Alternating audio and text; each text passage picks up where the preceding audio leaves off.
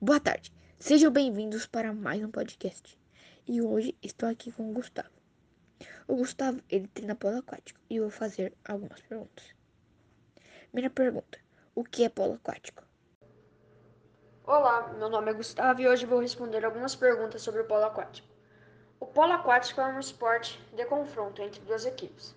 O objetivo é fazer o maior número de gols possível para sua equipe. Esse esporte tem muita semelhança com hand, eh, handball. Uma vez que a bola é passada com as mãos, é arremessada ao gol. Onde e quando foi criado?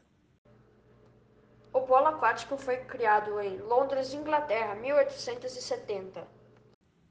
Quantas gramas devem ter a bola do polo aquático?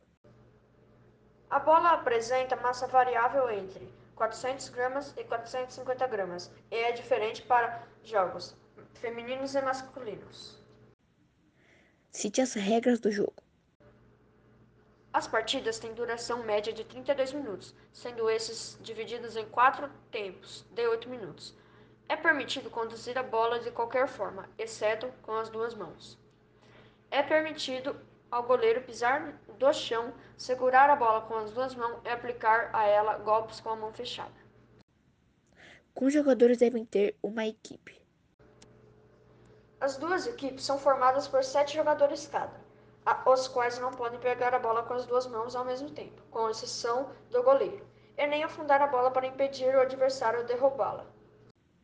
Qual o objetivo do polo aquático? O polo aquático é disputado em Jogos Olímpicos desde, desde 1900. O polo aquático é um esporte de confronto entre duas equipes. O objetivo é fazer o maior número de gols possível para a sua equipe. Quais são as faltas? São exemplos de faltas simples: segurar a bola com as duas mãos, manter a bola sob a água, empurrar o adversário, fazer impulso no fundo da piscina.